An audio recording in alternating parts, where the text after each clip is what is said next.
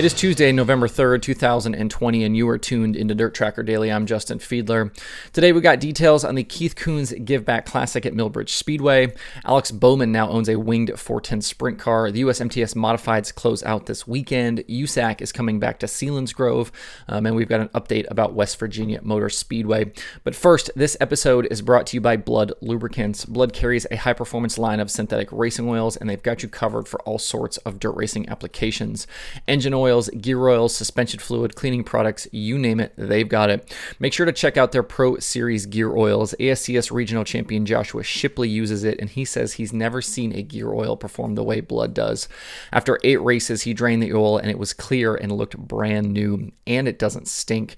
Blud has a great racer support program that offers discounts on products plus free swag, and they support hundreds of racers across many divisions throughout the country. To check out the support program, find out more information, or to buy, visit Blud Lubricants lubricants.com. That's B L U D lubricants.com. If you'd like to receive 25% off most products, use code DIRT at checkout. That's D I R T, all caps at checkout. The Keith Kunz Motorsports Give Back Classic starts tonight at Millbridge Speedway here in North Carolina. In the past, the event was for outlaw karts, and this year they switched it to 600cc non wing micros, and the event features a new format.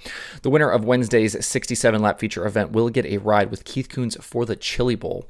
The race also pays 5000 to the winner.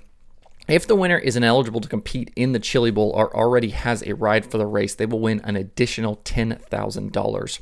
The track was open last night for practice, and over 100 cars took part. I think it saw at one point 112 cars, uh, with Alex Bright and Daison Pursley topping the charts. The entry list includes some of the best in midgets and micros, and names like Christopher Bell, Kyle Larson, and Ricky Stenhouse Jr. will compete. Uh, looking at the format, tonight competitors will take part in qualifying and heat races, and then Wednesday will will feature qualifiers and the mains. If you want to watch, if you can't be at Millbridge, you can do that live on speed51.tv. Uh, certainly be an interesting couple of days. Uh, a lot of guys are going to be hungry to be able to have an opportunity to race for somebody like Keith Kunz at the Chili Bowl. Uh, and guys like Christopher Bell and Kyle Larson, they've got a lot of laps around Millbridge. Um, obviously, with that being local here to the Charlotte area, those guys uh, compete there fairly often. So you got to think kind of this combination of, of guys with experience on the track plus hungry guys. It's going to be a wild couple of nights here at Millbridge. So uh, if you get an opportunity to tune into that race, I would certainly do so. I think it'll be fun a couple of days. NASCAR driver Alex Bowman made waves across social media in recent weeks when he posted photos of a winged sprint car adorned with Valvoline logos and sporting the number 55. Bowman is no stranger to dirt as he's brought midgets to Chili Bowl in recent years, but this was the first we'd seen of Bowman getting involved in winged sprint car racing. Shortly after the photo was posted, the car made its first laps in a test session at the dirt track at Charlotte with CJ Leary behind the wheel. Leary has driven Bowman's midgets in the past.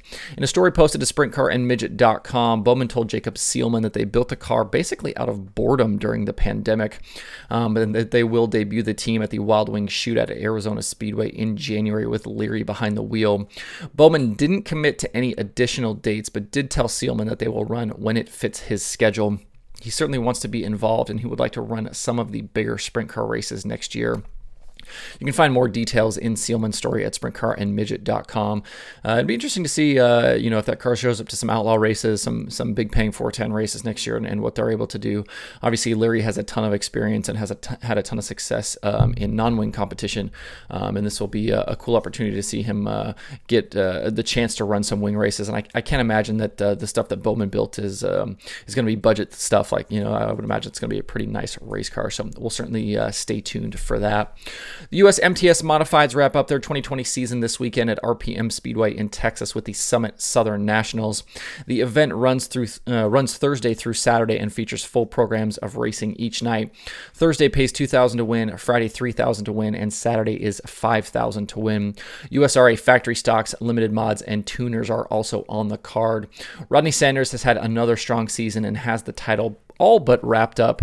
Um, I think basically he'd have to not show up over the, uh, the course of the three nights to not win the championship.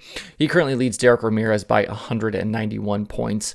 Jason Hughes, Zach Vanderbeek, Terry Phillips, Tyler Davis, Tanner Mullins, Casey Skyberg, Adam Cates, and Joe Duvall round out the top 10 in the standings. Sanders has 35 top 10s in 36 starts this season, along with 10 wins and 26 top fives. Ramirez has the second most wins with six, and 13 different drivers have won USMTS races in 2020. The championship will be Sanders' second in a row and fourth U.S. MTS crown in his career. If you can't be at RPM Speedway, you can watch live all weekend long at racindirt.tv. USAC and Selinsgrove Speedway announced today that not only will the Silver Crown Series return to the Pennsylvania track in 2021, but that the USAC sprint cars will race at Selinsgrove next year for the first time in 50 years. The National Sprint Cars will head to Selinsgrove on June 17th as part of the Eastern Storm Tour, with the event paying $6,000 to the winner.